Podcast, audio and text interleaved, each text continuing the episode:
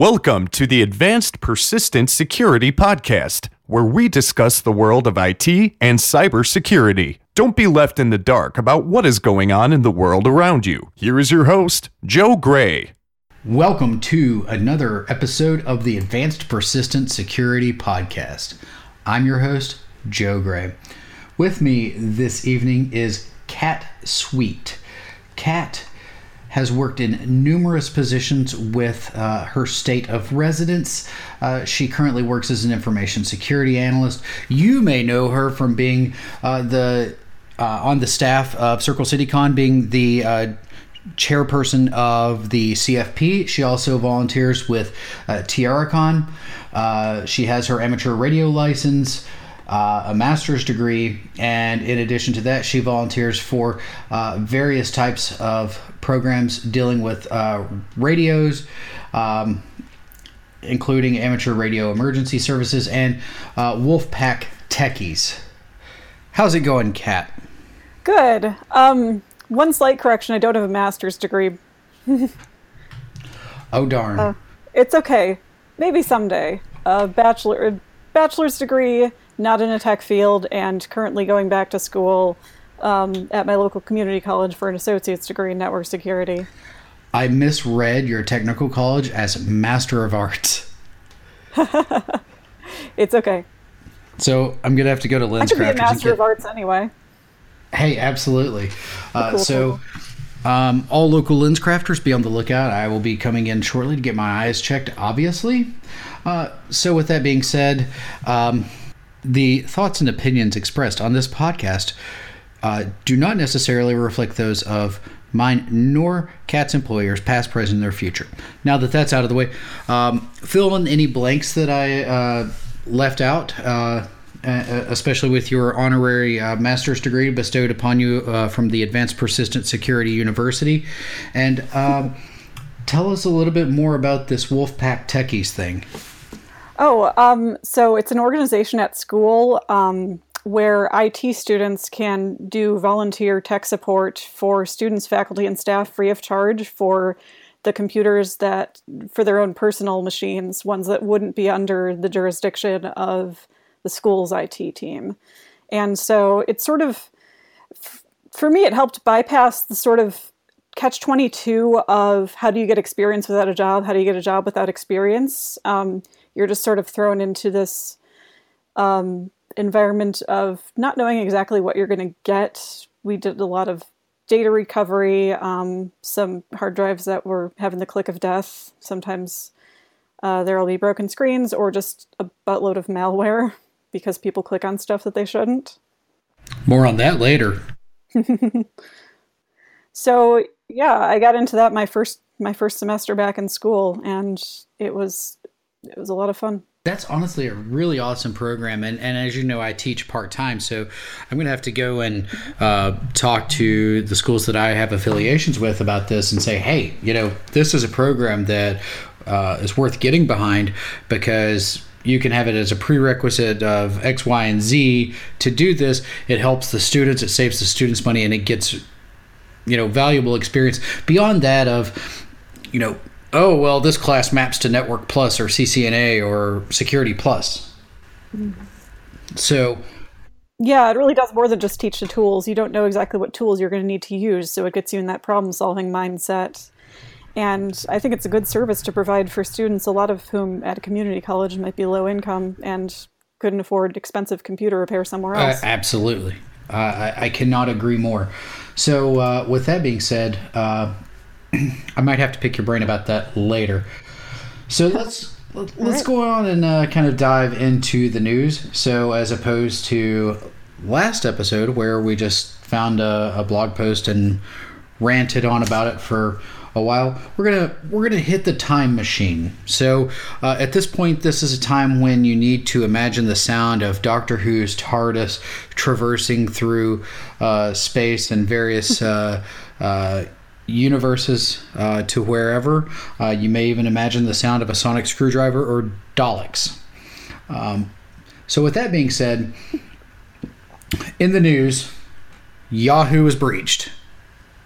What are your thoughts? Surprise. Not. Um, I mean, I think your time machine thing was pretty accurate. It seems like they've been problem children repeatedly. Absolutely. And I really wish that that they would kind of get past this. Um, I've already deactivated my Yahoo account, but that's not to say that my credentials aren't out there. That's not to say that that account doesn't tie up to other accounts that have that same credential that I just don't remember. And Yahoo, they've already become a laughing stock. And the other side of this is, it's a, I, I really feel that it's about to start interfering with their acquisition with Verizon. As if it weren't already, it's just getting yeah. worse.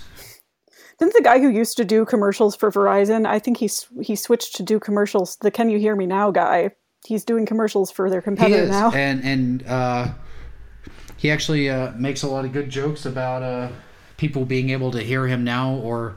or uh, what have you. So uh, taking a quick scan at, you know, Business Insider, uh, the scope of this is more than one billion user accounts. So I'm going to say this is probably, if not the entire database, uh, the vast majority of their database. And the largest breach in history, right, that we know of? Uh, to my knowledge, yes, that seems to be correct. Um, so... Uh, thank you, Business Insider, for making me disable my ad blocker. I'll add you to my list uh, with Forbes. Uh, but anyway, uh, within the scope of this, it says that uh, more than a billion user accounts, including phone numbers, birth dates, and security questions, may have been stolen uh, in something that happened in August twenty thirteen. Uh, this is a separate incident from the one that they disclosed in September. So as if the one of five hundred million user accounts being compromised wasn't enough, here here's one twice the size. So I, I almost wonder, is Yahoo trying to play one-upsmanship with the Mirai botnet about setting records? You know, is this going to prompt people running the Mirai botnet to do a two terabit denial of service? Oh God. Yeah, that's pretty scary to think about. But, you know, mm-hmm. Can you think of anything? Um, obviously, there's a cultural issue. This this came out uh, during the yeah. last thing. If you were in charge and you had unlimited power and capability, how would you fix the problem? Oh, I don't. There's it seems there's never a quick fix because it's, like you said, a bigger cultural issue of lack of awareness or lack of awareness of seriousness of of the problems that come with imperfect security. I mean, there's no such thing as perfect security. Um, I, I sorry to put you on the spot like I don't this. know. It, it, no, it's it's always a tough one. I mean, I don't know if we'll reach a point where. This was a huge breach. I don't know if we'll eventually reach a point where these are happening so frequently and the consequences get worse that a cultural shift will start to occur. I mean, sometimes sometimes it takes an event on the level of crisis to bring about massive cultural change. Um, I'm thinking of, like, so earlier this year, I saw a presentation um, at a sci-fi con, but about Infosec, um, about teaching kids about security and digital privacy, um, advocating doing it in the way the same way that sex education is most effective, so like comprehensive harm reduction method rather than just shaming people for their bad decisions, abstinence only method. Um, and that that sort of got me thinking of, I don't know, like, I'm going off on a tangent here. I apologize. No, no, absolutely. Uh, you know, just to... no, I'm like, uh, like the term safe sex wasn't popular until the mid eighties as a response to the AIDS epidemic. So it took something of th- that finally was scary enough for people to start paying attention. And now there's a lot more awareness of that. So hopefully eventually people will realize, I don't know, the importance of safe InfoSex. Um, that, that's kind of hilarious. And I think in the meantime, giving them, yeah, safe InfoSex. In the meantime, trying to get, I don't know, just trying to give people the tools in a way that's not, not blaming them for when things go wrong, especially things that maybe to a certain degree are in their control, like not reusing passwords, but to some extent are out of their control and have to do with absolutely uh, something not being built securely. And, and for the most part, you kind of channel my own thoughts with this. Um, You know, to, to answer the question about Yahoo, I think at this point, based on how bad they've been embarrassed and the damage that they're doing, uh, granted that these things happened in excess of three years ago, uh, it may be better mm-hmm. just to take everything offline for a little while and get the security right and come back and kind of use that as a marketing tool. I really hate that thought, the notion of take this offline, fix it, and then make it a marketing tool, but that might be the solution uh, because the culture of Yahoo, uh, I, I do know that they called at least some of their information security professionals paranoids, and they did it. I, I it was a joke. It was their job title, though. So, you know, that kind of puts a certain that sets a certain tone to begin with. But with that being said, when you factor in, you know, they're already doing it wrong. Uh, they allowed some government surveillance and stuff like that, which completely different argument for a completely different day. But, you know, they, they really need to get their stuff together. Uh, but with, you know, talking about your the awareness principles and, and the catastrophe, you know, I, I've said it before that if you want to make someone understand something, you have to, you know, you have to, it has to be something catastrophic to them. You know, let them get fish and someone clean out their bank account a week and a half before Christmas. People remember when they get hurt, uh, both literally and figuratively. And with an awareness program, I'm not a huge fan of the whole uh, punitive uh, notion. That there comes a time when punitive measures are required, most certainly. Uh, if you have a user do something in malice or a user that just refuses to adhere to what you're training them on, yes, go punitive. But just because a user yeah, clicks... Yeah, there's the, levels of escalation to be had. Oh, absolutely. Just because a user clicks the fish doesn't mean that they should get suspended or fired or whatever. You know, I, I'm perfectly fine with my users clicking a fish, assuming that they know how to contact me, they know exactly what I want them to do with their machine. Uh, at this point, I wouldn't want them to do anything. Just step away from it and contact me. Call me. I'll come right over. Because from an incident response perspective, the devil you know is a lot better than the devil you don't know. And if mm-hmm. if I'm having to try to figure out where this infection happened after it's already propagated and we're under uh, ransomware attack and we're about to have to revert to backups, that's not the time. Uh, when it's, you know, forty-five seconds ago, uh, and I can isolate that computer from the network and create a few firewall and I D S rules, absolutely. Mm-hmm. And yeah, as soon as you've identified the issue, you can act accordingly. Absolutely. And from a user's perspective, what they're thinking is they're scared and they don't know what to do. Absolutely. And that that's one of those huge cultural things that whenever I conduct training, I try to impart upon senior management. Because my philosophy with training, especially like when you're doing client training on site, you should do it for your general people. I don't like to use the term users very often. Uh, your privileged users, mm-hmm. which is contradictory to what I just said. Um, and then your uh, senior management and executives, because each each group, they they all face different challenges uh, from the information security perspective. We don't need the general uh, layperson to know how to thwart a denial of service, and they don't need to know that a denial of service affects availability. They just need to know kind of what one is, if even. They need to know more about mm-hmm. passwords and the human element. And that's something that frequently gets passed over because of the whole paradigm of if you train your users, then you're putting the burden on your users. No, you put the burden on your users whenever you have a poor organizational culture. So, mm-hmm. and then with senior management, that's when you can explain to them, hey, it's not if, it's when. And you can provide some sort of anecdote. I've got a few really good ones that I have in my back pocket that I can use to neutralize management whenever they, they believe that they should automatically just, you know, punish everyone. And then I, I provide a story of, of a senior executive that basically got pwned because uh, someone was running some pretty advanced uh, recon on him and his family, and they found the perfect opportunity. And I would like to see anybody say that they would not respond to that. And, you know, at that point, management kind of understands, okay, I need to back away a little bit. I don't need to be as uh, hardcore about this. And then you can start to cultivate that relationship and uh, culture of, of understanding and, you know, gamify things. Uh, I've said this numerous times, and I just listened to the uh, Human Factor podcast, uh, Jenny Radcliffe's podcast. I just listened to uh, her episode uh, just this evening that uh, had uh, Tim Gallo and uh, Alan on it.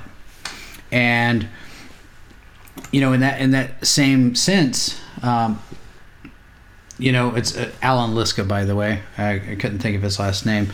Um, but, you know, they talked about the same thing. Gamify it. But the one thing I have to caution you about with gamifying things is don't become Wells Fargo either.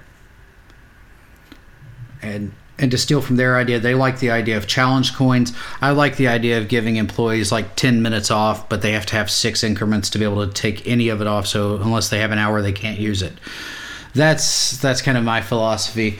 But, you know, anyway, uh, do you have anything else to say about uh, Yahoo? No. Okay. Well, continuing across hyperspace uh, in our time machine, um, Lynda was uh, breached. Lynda being purchased by LinkedIn. Uh, according to reports, uh, they've uh, prompted fifty-five thousand users to reset their passwords and have warned nine point five million, not billion, so it's still not bigger than Yahoo, users. And uh, a LinkedIn representative ha- said that the passwords were stored uh, cryptographically, uh, salted and hashed, and the algorithm uh, was pretty strong. We took a look at it, but it's not worth going down that rabbit hole. Uh, what are your thoughts on this, it, especially in contrast to Yahoo? I'm glad for now it's much smaller. I think they... I'm glad they were proactive in contacting every user, even though the number that was breached was pretty small, at least so far. Um, my the, one of the first things I asked when I heard about it, um, because Lynda is um, does like continuing education videos, and um, when I worked for a university, all the staff had access to uh, Lynda accounts um, tied in with our university emails. And so um, one question I had was whether any of those were among the breached ones, and because um, that's an automatic tie to all of these other, to all of your university resources, in addition to just your profile on Lynda. Absolutely. But I don't, I don't know. And, and the thing about this one that's kind of concerning is the fact that with Lynda, you know, there's some technical training involved. So as opposed to going after Yahoo accounts, I, I would say that Lynda accounts, not Lynda is one of those places that I would say not all accounts are created equal.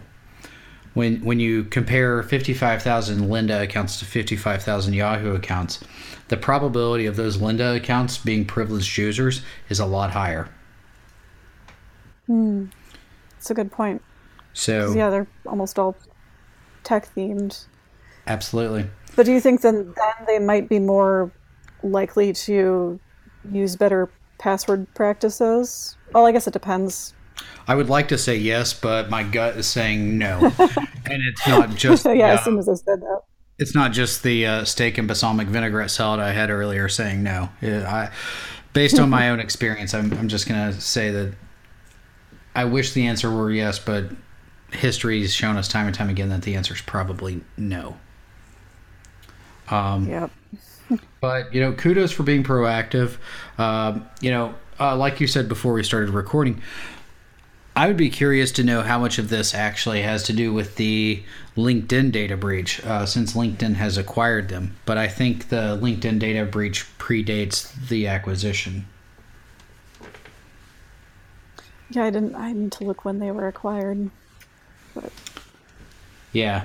Well, either way, um, you know, it, it was just mm-hmm. good to get in the time machine and be able to, you know, tear the. the scabs off of old wounds and, you know, just uh, get some fresh air about them, maybe pour a little bit of salt into them, or, you know, maybe a little bit of aloe vera uh, for healing properties uh, uh, nonetheless. But uh, for our final news story, before we shift into the actual meat and potatoes of the podcast, uh, apparently in excess of seven hundred fifty thousand people are warned as L A County workers uh, fall for a phishing attack.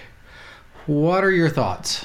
I had, I'm looking at this and said, they said that they successfully got one hundred eight of them, which is a lot. Um, I mean, in the scheme, in the grand scheme of things, I mean, they were sent over seven hundred thousand, but you can do a lot with a hundred, especially since they're public employees, and looks like they had access to quite a lot of things, including social security numbers and P I I in general. License numbers, a lot of P I I. Absolutely. So, whoa.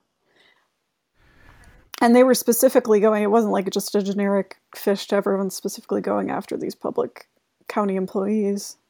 So possibly trying to get somewhere else.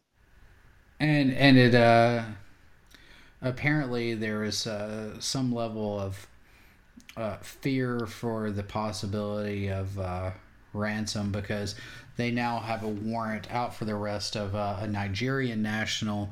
Uh, it doesn't say whether he's a prince or not. I'm going to assume he probably is not. Um, but that's not the first. But, you know, when when you think about uh, an area the size of Los Angeles County, you know, just a city the size of Los Angeles, and how many workers they have, that's absolutely huge. But one hundred eight people falling for phishing, that that indicates to me that they really need to take the human, the people element a little bit more seriously and invest in some sort of uh, training uh, and or awareness, so that, you know, the, the employees are better equipped. Um, I would like to, I would be curious to know about the culture. And you know, th- there are some measures that you can have, like, for example, they're not a sponsor of the show or anything, but I've seen this in the past, Proofpoint. Uh, it's a tool that you basically route all your mail through it, and if it's external, there's a big notification on it saying this is external. So that should alert users, hey, don't click on this, don't do this, don't open this file, don't forward this, whatever. Uh, I, w- I would be curious as to what technical solutions they have in play. Yeah, and if they've ever run a phishing, I mean, there's tons of good phishing test tools out there. Oh, absolutely. My and, parent company would be happy to train them, and, you know, even even do the um, the the social engineering, pretexting, uh, vishing, pen test, whatever whatever they'd like. Um, but even if they didn't go that route, there are other companies out there that specialize in uh, the training for awareness, as well as running the phishing attacks. Yeah, and I don't know what they're, what kind of budget they're working with, but in my experience, um, public institutions, state and county and city agencies are often working with a lot less than private sector would, and move slow as molasses when it comes to technology and Absolutely. Staying up to date. And so that's a challenge for them. And I, I, I think when you're dealing with public organizations like this, I think a lot of employees maybe don't realize the implications of what could happen. I mean, if services are stopped, we're talking things like public health services or garbage pickup, or like things that could have a pretty huge effect on L A is the second largest city in the country. Absolutely. And, and for that reason, I would kind of think that they... Uh, that they actually have a little bit more budget than, say, Podunk, Tennessee. Uh, you know, when when you when you factor things in that way. So, but the thing about it is, training doesn't have to be expensive. It doesn't. Um, it's just having someone come in and say, "Hey, here are some things you can do," or putting up printing off uh, a sheet of paper and putting by the water fountain or the microwave. That's one way to raise awareness. Uh, a program that I used in a uh, in a past life, I did that very thing. Uh, I would establish an idea, and what we would do is we would have the same idea for the entire month. The first week, I would send a, fun, uh, a foundational email out to say, hey, we're talking about passwords. Here's what passwords are. I would try to keep it to two paragraphs or less. Then the next week, I would send out another supplemental paragraph, and then another, and then another. And then the next month, I've changed topics, but uh, with management's consent, and uh, if they wanted to, I would actually conduct some testing, some sort of phishing uh, or uh, password attacks on users uh, based upon whatever direction management wanted to go. And once that program stepped into place, people immediately started, you know, walking up saying, you know, I had to change my password today, and I really hate you, but I didn't think about how easy it was to crack a password. I, my new password is seventeen characters, and I use all four typefaces. Woohoo! And it's like, thank you. And ironically, that's the same group of people that Thursday mornings would stand outside my office and wait to talk about Mister Robot. So uh, they were already the the aware.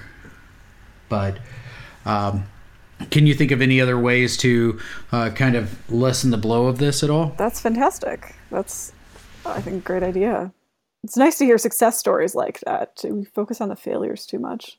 We're going to take a quick break, and when we come back, uh, we're going to get into some information about what you should know about submitting to calls for papers. Stay tuned. Are you looking for a place to advertise to the unique audience of I T security professionals and enthusiasts? Look no further. Advanced Persistent Security is seeking sponsors. This slot could be yours. Contact sales at advanced persistent security dot net for more information. And we're back. Thank you for sticking around through that break. Uh, again, with us this evening is Kat Sweet. Uh, she is the chair of the C F P uh, for Circle CityCon. Uh, she's worked as a reviewer on uh, Circle City and some other conferences.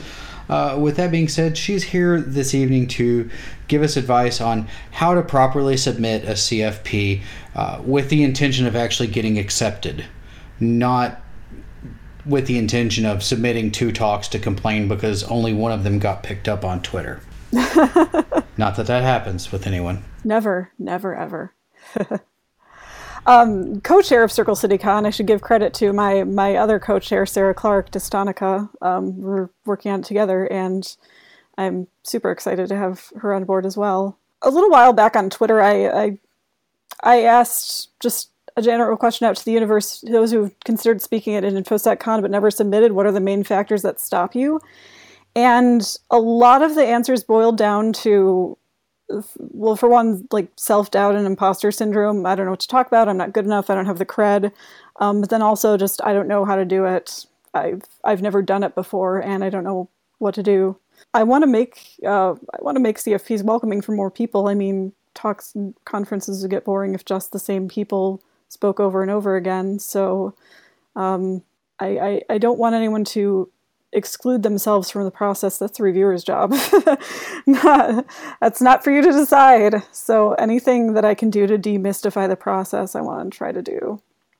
Absolutely. And, you know, to kind of take what you just said and run with it for a moment, uh, I, I had a f- supervisor way back in the day, and he told me, don't you worry whether you're qualified for this job or not.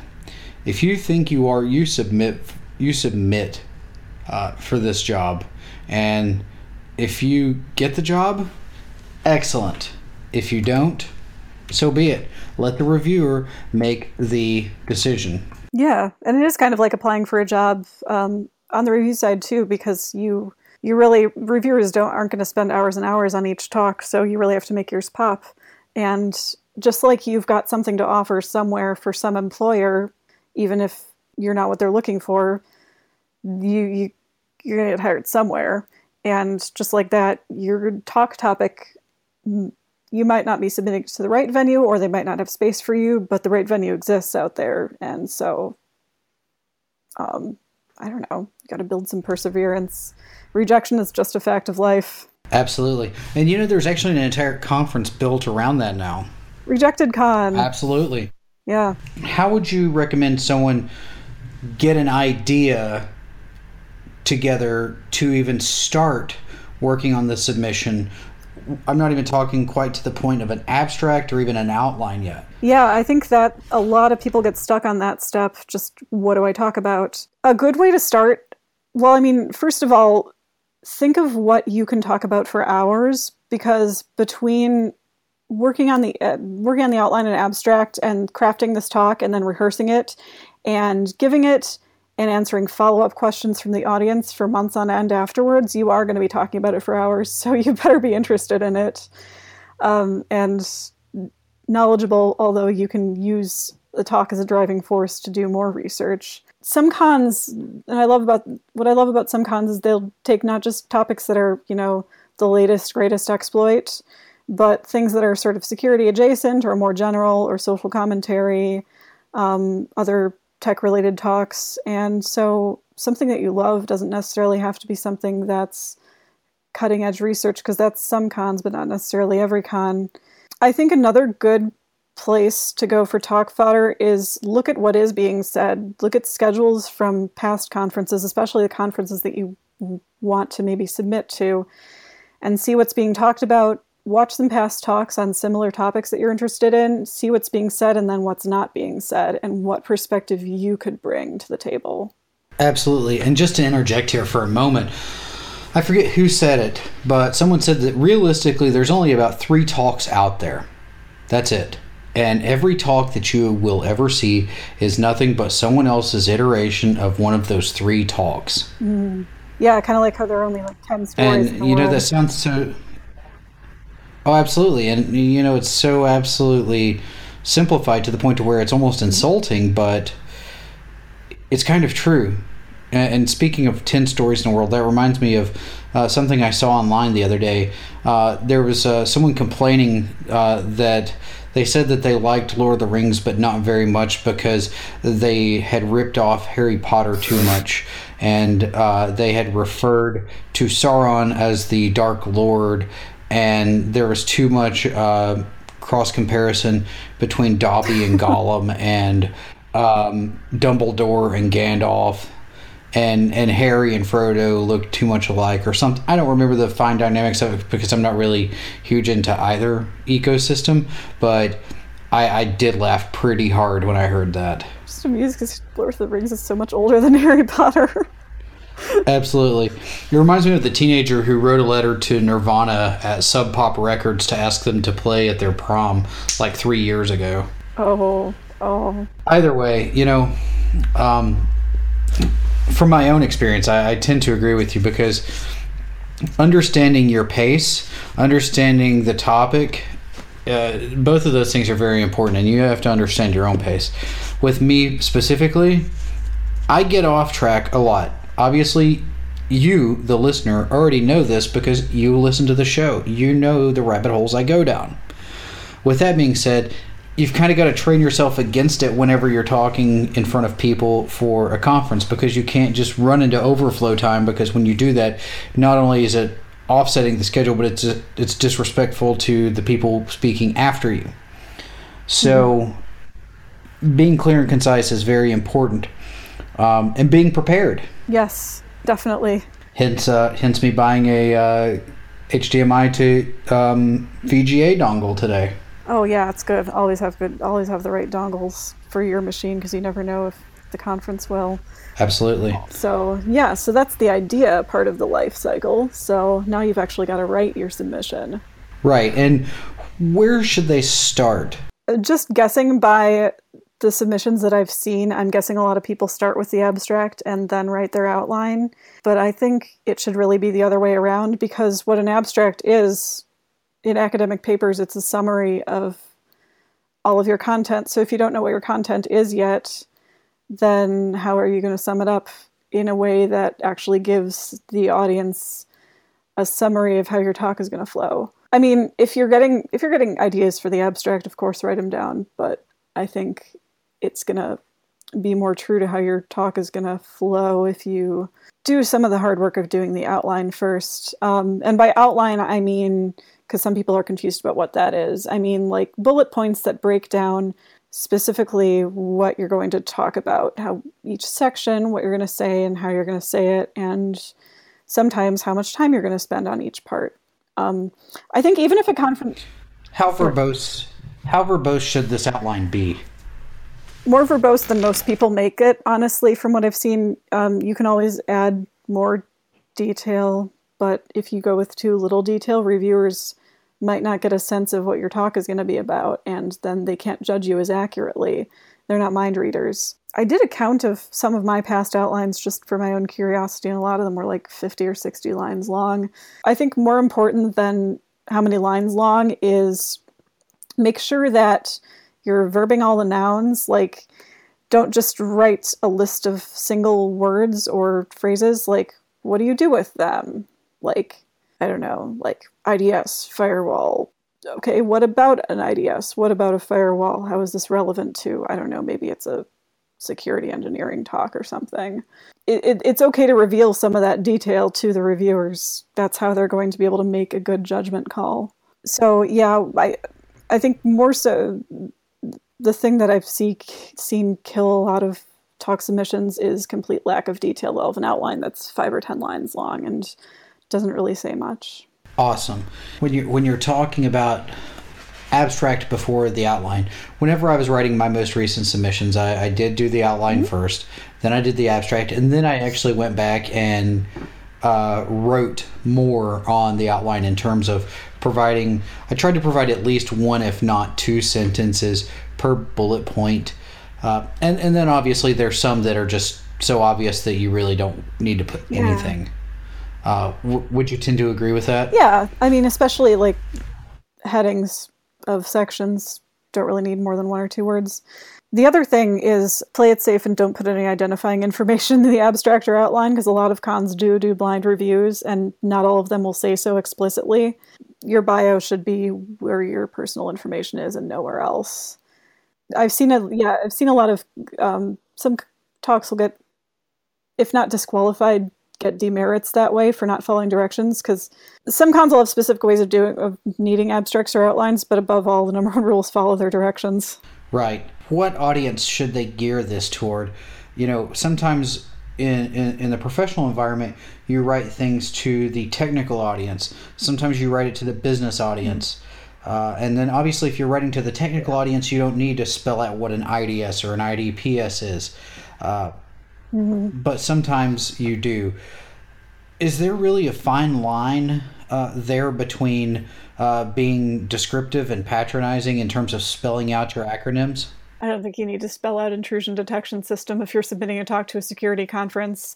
A lot of review boards will have people from different different sub-disciplines of security, and so I think there's there's some general knowledge that can be assumed. So in the outline, I don't think you necessarily need to break it so far down. You can assume a basic security knowledge.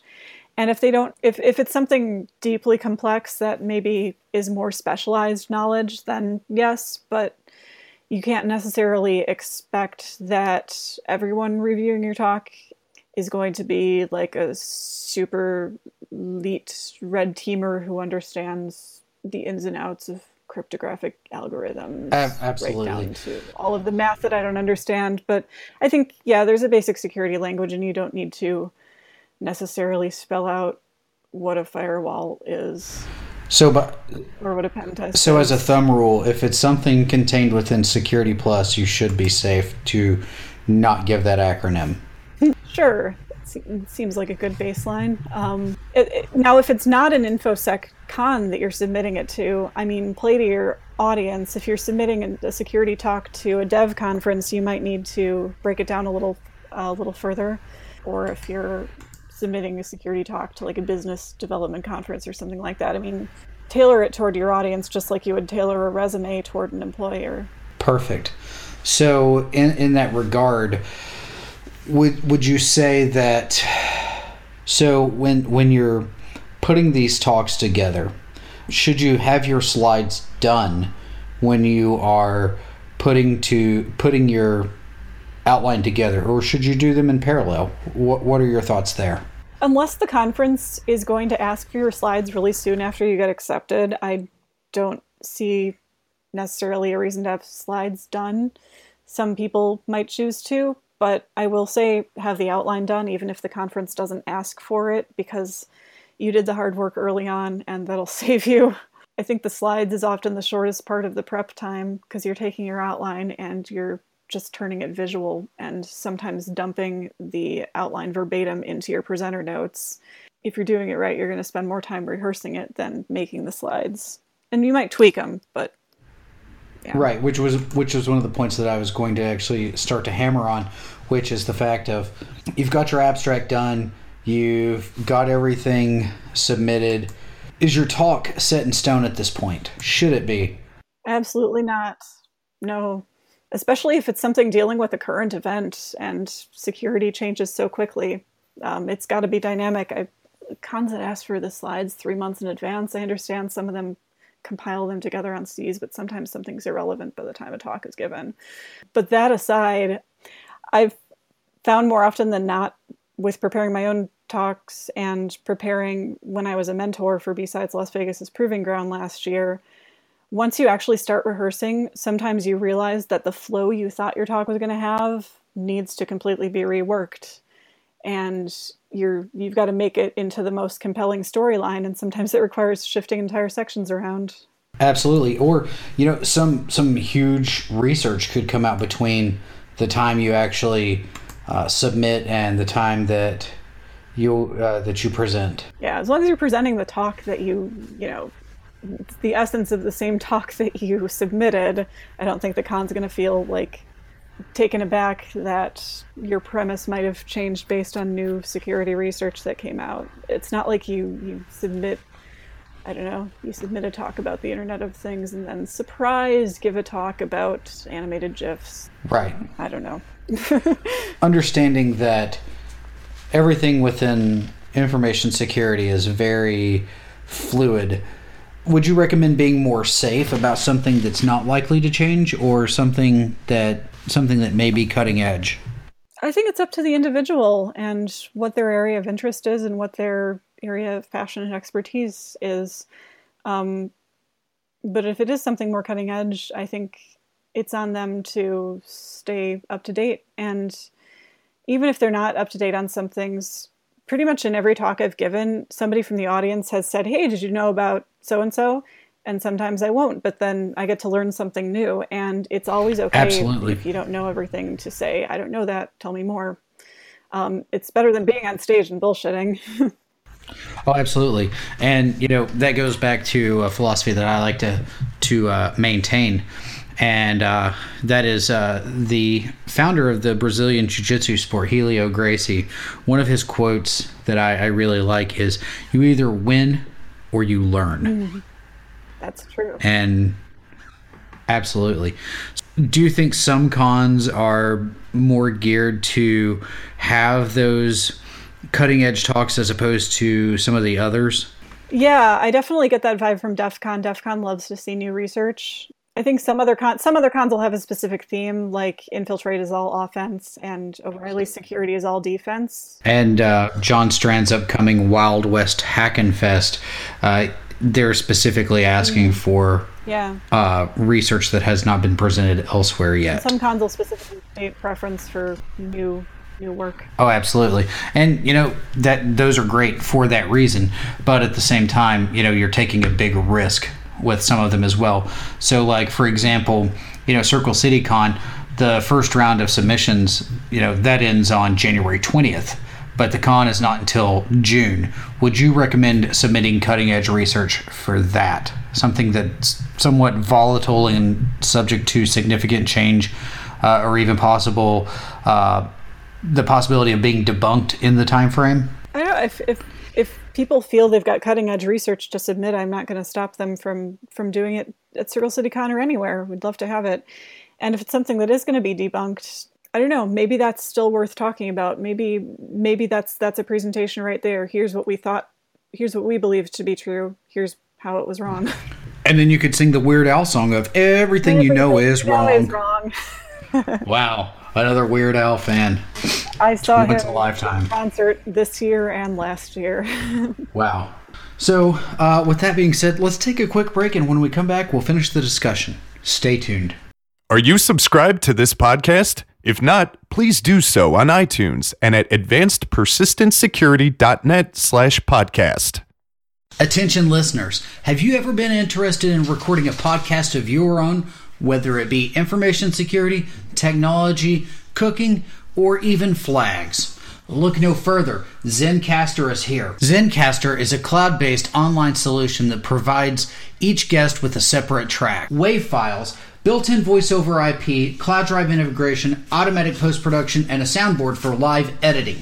If you are interested, go to zencastr dot com, Z E N C A S T R dot com, and enter coupon code A P S Podcast twenty for a twenty percent discount. Once again, that is Zencastr, Z E N C A S T R dot com. I hope to listen to you soon. And we're back. So with me this evening is Kat Sweet. We've been talking about how to submit that perfect C F P if there ever was one. We were giving, uh, we were talking about uh, things to do, things not to do, and then some general just best practices. So with that being said, we're going to finalize the discussion about the actual submission, talk about a little bit of the stuff behind the scenes, and then actually giving the talk. So with regards to finalizing the submission, obviously you want to spell the conference name correctly, right? uh, we all saw it on Twitter. I don't need to say it again, but make sure you spell the conference name correctly. Um, aside from that, what advice do you have? If you, in the event that you didn't spell the conference name correctly or anything else, it really helps to have a few sets of eyes look at your submission before you send it. We all make stupid copy. I've gotten paid to write things and edit things, and I still make stupid copy editing mistakes. When you're seeing your own work over and over again, you get blind to these things. So have a friend look it over, make sure it looks okay copy editing wise and also content wise. Um, it can sometimes help to have somebody who's not familiar with the subject matter read it through and make sure they can actually understand it, even if they might not know the te- deep technical details, if they can generally get an idea of what you're talking about. Because if it's not clear, it's probably not going to be as clear to reviewers. Absolutely. Um, so with with doing your submission, is time on your side when you do it really early? Is time on your side when you submit like middle of the game or at the very end? It totally depends on the conference. Some do rolling approvals and rejections, and some do them in a few rounds. Like for Circle CityCon, we have two rounds. Um, round one ends January twentieth, then round two, then we notify everybody, and then round two ends March third. So that gives people a chance to submit in the first round, and then if they don't get accepted, they can rework and resubmit in the second round. So in that case, good to apply early. Some cons, like Shmoo, will do a holdover where they'll give some early acceptances, but not very many usually, and most will be held over until the final round. And some just do them rolling until they've got enough acceptances filled up. So read the guidelines of the specific con. And with that being said, you know, for the ones that do multiple rounds like Circle CityCon, when should you ask for feedback, or should you even ask for feedback? Uh, from reviewers? Yes. Um, some cons will give it automatically. Um, some uh, Circle CityCon is one that does give feedback um, from reviewers, and you'll get that. I think it's always good to ask for feedback. Even when you do get accepted, there is still ways to improve and ways to reinforce what you're doing right. Um, the worst a con can say is we don't give out feedback, or we don't have the capacity to do that, but it doesn't hurt to ask for it. Oh, absolutely. Uh, and, you know, specifically, you know, say, for example, someone submits uh, first round Circle CityCon, and they, they are notified uh, by February third that, hey, you weren't picked up. So at that point. Yep. So now you ha- they'll get the feedback with the rejection. They'll get the feedback with the acceptance, and then they'll have a month to rework. Okay. So perfect. So, you know, for any listeners that are looking to do any submissions, the first rejection, if they're doing multiple rounds, is not necessarily to say that you're not getting in. It's just saying you might need to make some changes. And, you know, what about one of the things I see on uh, part of the review process for Circle CityCon is the novelty of the talk. Uh, would you say that that's something that uh, is focused around being kind of obscure in your topic, or is it just, you know, having a, a unique approach to something? Yeah, it's kind of, I guess that's, we phrase that kind of nebulously, but um, I think definitely, yeah, a unique approach to something if it's a familiar topic, because um, some years there'll be some really hot topics that got, we'll get many similar submissions, like, I don't know, maybe last year might have been Internet of Things, or two years ago, Threat Intel, or O S I N T, or if we're going to get similar topics, um, I don't know how well yours stands out. Uniqueness of the topic itself. Circle CityCon is one that tends to draw a lot that are um, from all over the place, things that are of interest to the security community, but might, like I said, might not be core cutting edge vuln disclosures or cutting edge new tools or anything. Although we do get some, but like we had some that like Jack Daniel gave a home bartending class as one of the trainings at Circle CityCon a few years ago, which is awesome. Booze hacking. And like I, I spoke about amateur radio two years ago at Circle CityCon as it related to security.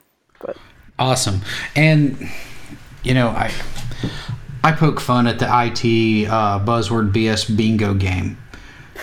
should should someone attempt to play bingo with their submission, or are they with playing bingo with their submission without regards to how good or bad the talk and the submission is?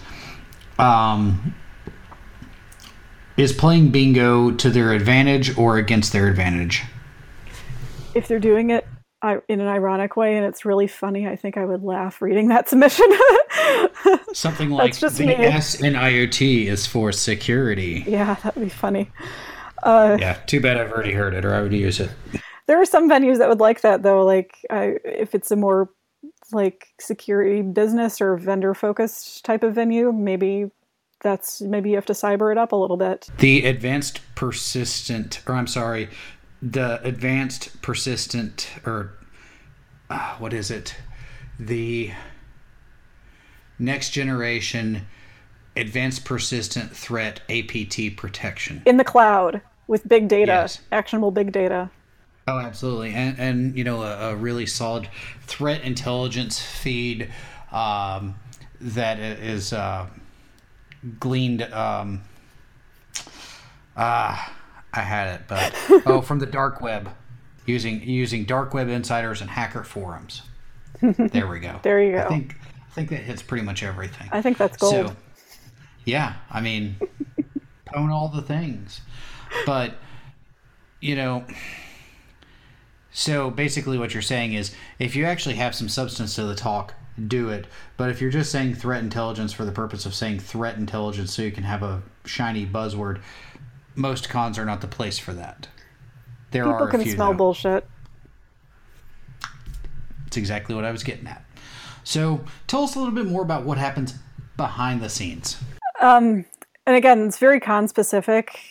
Um, different cons have totally different approaches to the C F P review process based on um, what they what the goals of their con are. And if if you ever don't know, if they don't really say, it's it's always fair to ask. If you're curious, if it influences where you might submit, the worst they can say is we're not going to tell you. But but I've seen a lot more getting more transparent. Um, like Circle CityCon uses a blind review, so we have a team of reviewers who will not see the speaker name and will judge based on the abstract and outline. Um, a few other cons, at, quite a few actually, I think do this now. Some cons will... Um, look for specific categories of talks, especially if their tracks have specific themes, like if they have an offense track and a defense track. And so they'll judge based on that. Some have really specifically curated maybe themes that they're going for. So they'll want specific speakers, not necessarily because they're playing favorites with their buddies that they want to do a favor, but because like, I don't know, here's the expert on this topic, we want to get her. Here's the expert on this topic, we want to have him speak. Um, so yeah, really different approaches. Um, however, in very few cases, even for small cons, will your talk, it's not going to come down to one person's decision for the most part. There's going to be at least a few people looking at your talk and scoring it. So it's, that helps protect you against what one person might be feeling at any given time. Um, so there's usually a review team, and sometimes they'll give you f- feedback, sometimes they'll comment amongst each other, and sometimes they won't be able to see each other's comments. All of these are decisions about how much you want, what you want the influences to be for making your decision. And so they'll look at those. And like I said, you have to make it like a resume, just like Just like employers won't spend more than a few minutes per resume because they get so many, review boards will get so many talk submissions that they won't be able to spend that much time on it. So you have to make yours pop, and you got to make it readable and draw their attention, make it stick in their mind. And they'll score accordingly. Sometimes some systems that I've seen, the scores will be weighted based on how knowledgeable they consider themselves to be about the topics. I know OpenConf, I think, had a way to do that on their platform. And then once they've scored all of those, sometimes it goes for for final approval or or rejection to um, to the chairs or conference staff, just for to make final calls. So you're saying that just because you have a strong name, twenty-five thousand Twitter followers, and uh, you've written a book, that's not going to guarantee that you get into a talk? If it's a blind review, no. However, if you got twenty-five thousand Twitter followers and you're, you've written a book, you might be asked to keynote somewhere. And it's not like people get, people usually get asked to be keynote. They don't sub, submit along with right. the regulars. And um, the thing about, if you've written a book, you probably know how to write somewhat if you didn't have a ghostwriter. And so the more, a lot of the more seasoned speakers have been through this process so many times that they know how to do it. And so they can craft a talk. That's something to bear in mind too, that if somebody, that if bigger name speakers getting picked, it might not be for favoritism, but they can probably write a passable talk by the having spoken so much. Absolutely. And you know, I, I, I understand both sides of the coin of the whole name aspect of it, because at the end of the day, you're going to want to draw people. Yeah. And there are certain names that if you have, you're going to draw people, either because they're a train wreck or they put on that that great of a talk, you know, just being real for a moment. So, you know, I, I understand the value of both sides. You know, me being a person with five hundred Twitter followers uh, and not really a, a, an easily recognizable name in industry, obviously right now I favor the blind review. But, you know, Uh, I, I just wanted to kind of look at that from both sides. Yeah, and in practice, what happens is there's usually a good mix of uh, new speakers or sort of sort of rookie speakers and seasoned speakers, and so it's sort of self-selecting too. Absolutely. And on the topic of uh, rookie speakers uh, versus uh, seasoned speakers, um, where would you recommend someone go to get some speaking experience uh, outside of the con itself?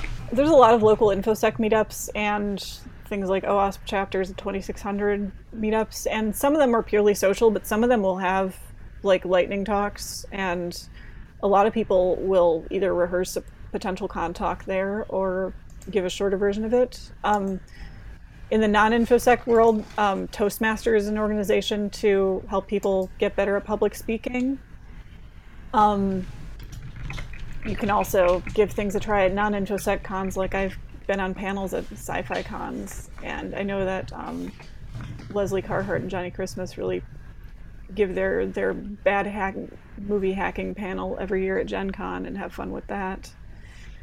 Um, so it doesn't just have to be at InfoSec cons. Um, there are some um, that have either a new speaker track, some InfoSec cons, or um, or even specific mentoring help, um, the most prominent of those being um, B-Sides Las Vegas Proving Ground, where they pair speakers who've never spoken at a conference or only a small regional one with um, a presentation mentor to help them build their talk for the few months leading up to the con. So that's, I highly recommend that. I went through it in twenty thirteen as a speaker, and last year I got to go back and go through it as a mentor.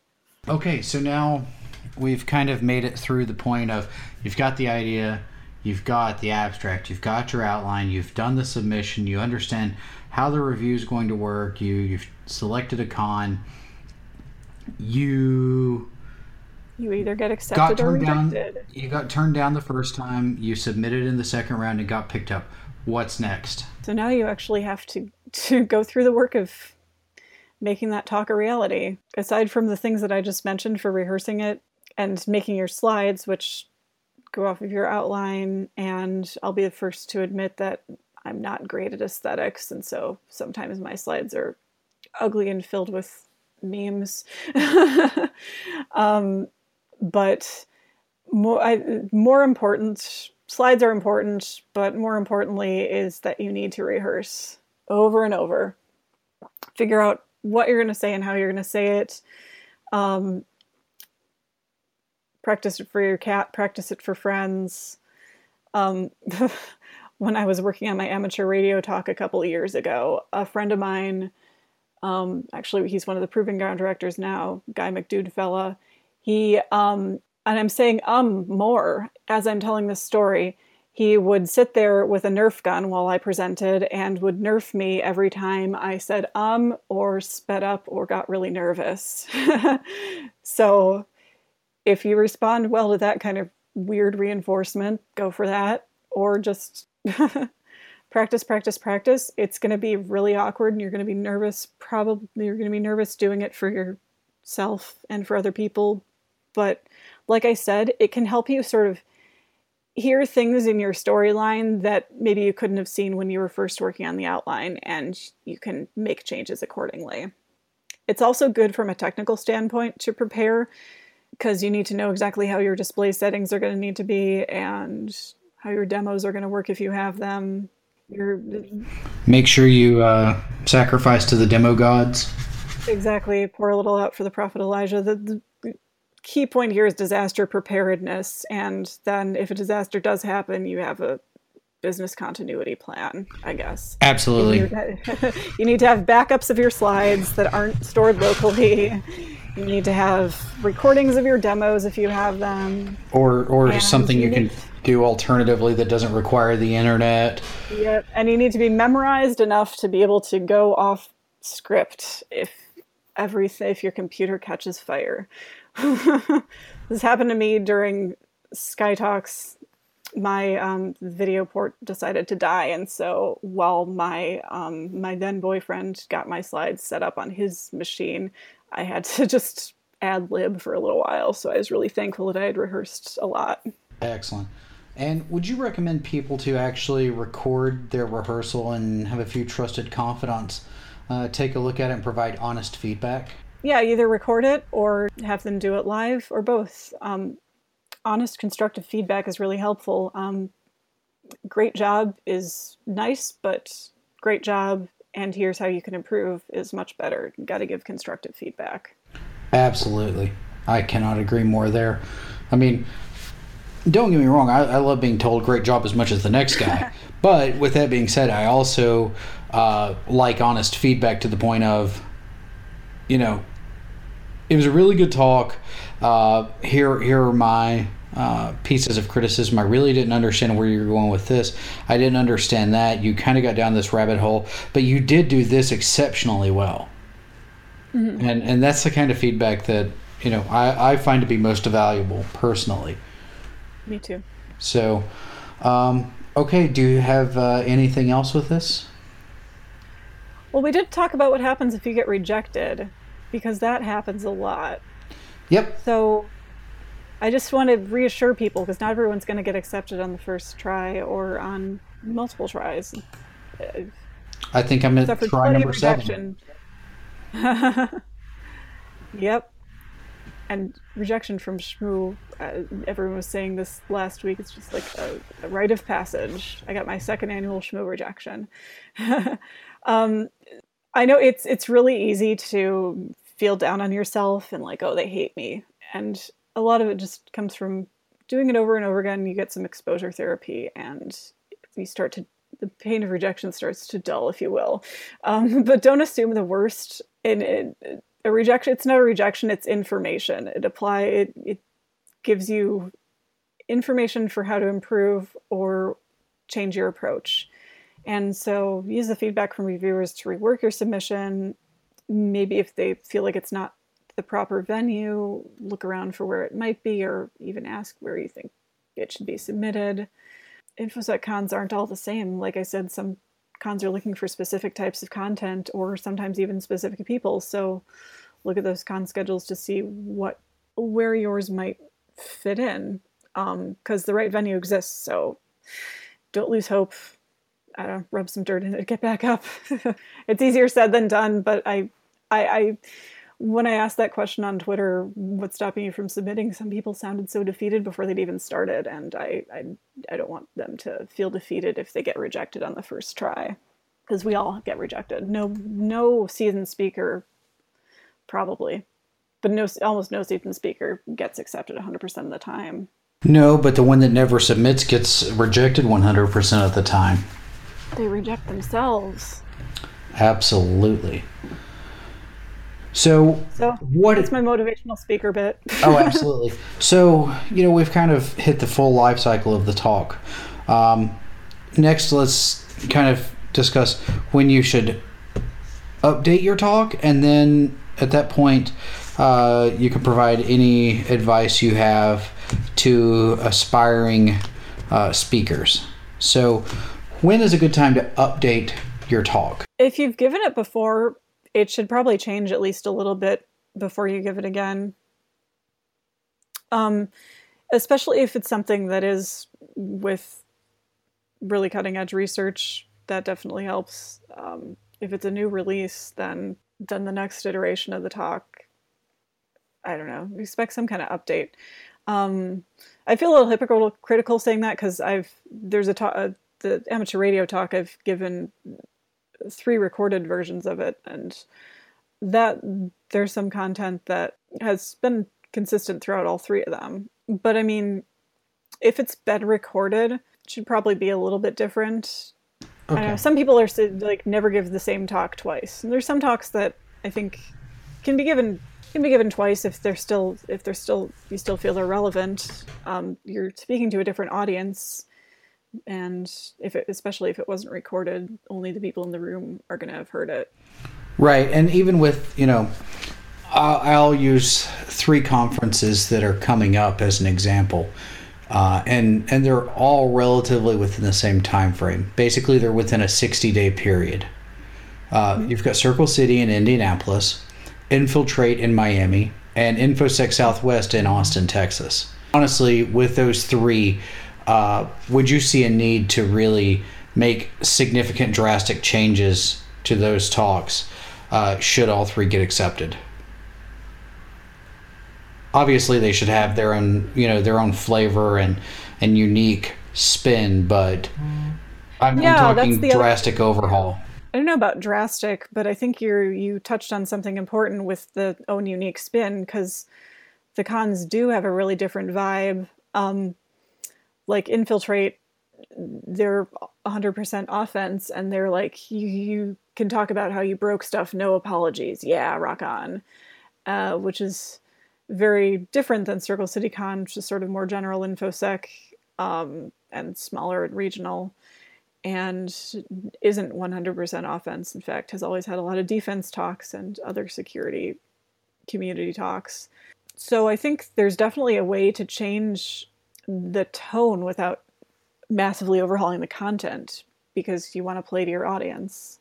Okay. Just as if you were if you were doing like a talk that was at both Black Hat and DEF CON. Black Hat is there's some overlap in attendees, but the feel of the two is very different. Right. Black Hat being a little bit more salesy, DEF CON being a little bit more O G, so to speak. Mm-hmm.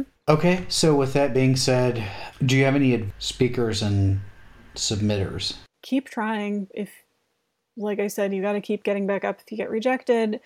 Don't be afraid to ask other people for help, um, and ask for a lot of different perspectives. I'm just one person who's been a, a writer and a reviewer and co-chair and speaker, um, but get a lot of different perspectives, get feedback from peers. Um, people generally want to help and generally want to draw in new speakers rather than keeping people out. So if you have something to say, which you probably do, even if you don't know it yet, figure that out and submit. Circle CityCon C F P closes January twentieth. Hey, don't worry. And shameless that's not plug. Your only opportunity for a shameless plug. Even if you don't submit, if you don't submit to us, you can submit elsewhere. Oh, absolutely. So uh, with that being said, we're going to take our final break. And when we come back, we're going to say goodbye. And Kat's going to tell us all about uh, how to and where to submit to the Circle CityCon C F P, how to contact her, how to contact uh, Circle CityCon, and uh, just some details about the conference itself, uh, and anything else she feels relevant. So stay tuned. Don't forget to check out our blog at advanced persistent security dot net slash blog. Follow us on Twitter at A D V Persistent S E C and follow us on Facebook at facebook dot com Advanced Persistent Security. Attention security professionals. Have you been looking for a community of only security experts? Look no further. PeerList is here. PeerList helps you stay on top of the news by creating personalized feeds where you get posts from your community and blogs from top industry bloggers, all customized to your specific interests. No more email lists to discuss a topic with other experts. You can invite specific people to any discussion as well as contribute to any discussion on PeerList. Build your reputation by creating a profile and contributing content that will help others see your expertise. The better your content is, the higher you rank. PeerList never gives your information to any vendor. You are not a lead. You are a professional. Check out PeerList today at peerlist dot com. P E E R L Y S T dot com. And we're back from our final break. Uh, you are here with the Advanced Persistent Security Podcast. With us this evening is Kat Sweet, and we've been talking about everything C F Ps. We talked a little bit about phishing in Los Angeles County. Uh, we rode in the time machine uh, to talk about some LinkedIn and Yahoo breaches, and then Uh, Kat walked us through everything from the idea of submitting to a conference all the way through getting your talk together, getting rejected, taking that feedback, submitting again, how the review works, giving the talk, and then just some general banter. So with that being said, all great things must come to an end, and that time is now with the Advanced Persistent Security Podcast. So at this time, Kat, Um, I'm going to turn the floor over to you. Shamelessly plug Circle CityCon. Anything else you want to plug? If you want to be contacted, uh, which you are on Twitter, so I assume you're going to say yes. Um, tell everyone how to contact you. Uh, give us all the details on Circle CityCon in terms of pricing, location, dates, uh, and everything. And at this point, the floor is yours. Okay. I basically live on Twitter. My handle is the Sweet Cat. That's Cat with a K. So Circle CityCon is in Indianapolis. It's June ninth through eleventh, twenty seventeen at the Sheraton Indianapolis. Tickets are, um, I believe, one hundred seventy-five dollars. Um, speakers get free admission and a plus one. So more incentives for you to submit your talk. Um, You can go to circle city con dot com and um, the C F P link is right there. Um, there's also a call for training. Um, and yeah, it's a lovely con. It's smaller, more regional. It's last year's attendance was around five hundred or so, probably be bigger this year, but it's got that nice, really small, familial feel. And there's a lot of training that's built into the cost, so you really get a lot of bang for your buck, and you're not lost in a crowd. Um, there's always a good, a good C T F and good going games going on. Um, this year, the theme is summer camp. Let's move over Vegas, I guess.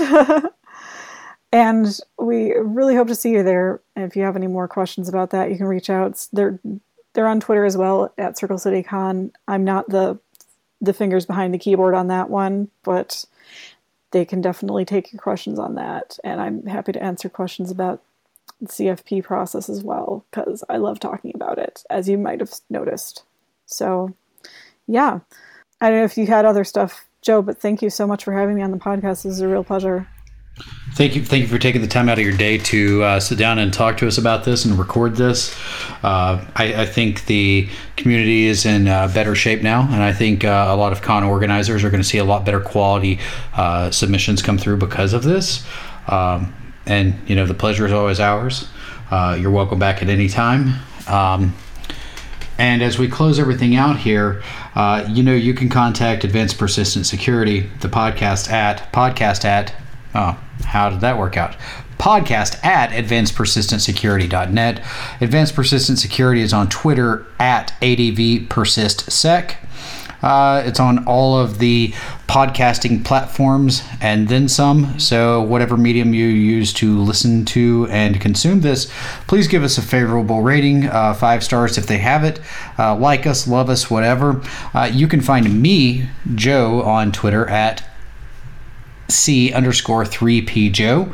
And uh, honestly, uh, this has been a great episode. And until next time, stay secure. Thank you for listening to the Advanced Persistent Security Podcast.